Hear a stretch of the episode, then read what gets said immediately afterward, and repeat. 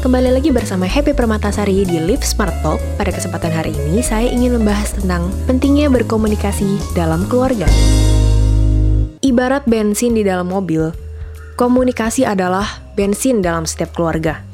Percaya atau tidak nih, banyak masalah yang dapat diselesaikan dengan komunikasi yang baik dan dua arah dari sisi orang tua dan anak. Apa aja sih maksudnya? Pertama, dengan kita berkomunikasi, kita membangun sifat kejujuran anak. Hingga saat ini masih banyak peran anak dalam keluarga yang dianggap peran yang tidak memiliki suara.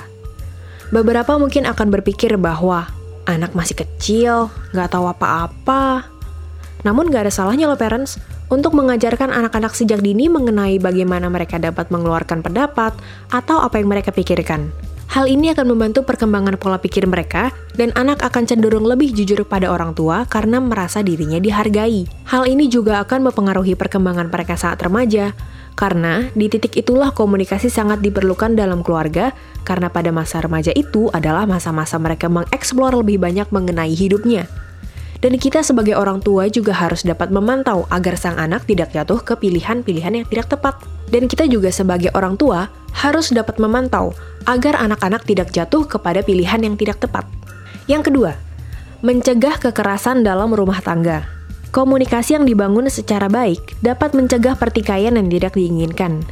Apalagi kalau hal itu disebabkan oleh berbagai bentuk kesalahpahaman. Anggota keluarga pun juga lebih mengerti satu sama lain, sehingga lahir tingkat toleransi yang lebih besar juga. Hal ini akan memperkuat ikatan atau hubungan antara anggota keluarga, sehingga potensi munculnya kekerasan pun akan lebih sedikit. Yang ketiga, terbiasa menjadi pendengar. Menjaga komunikasi yang baik akan membuat suatu kebiasaan atau habit baru, yaitu menjadi pendengar yang baik.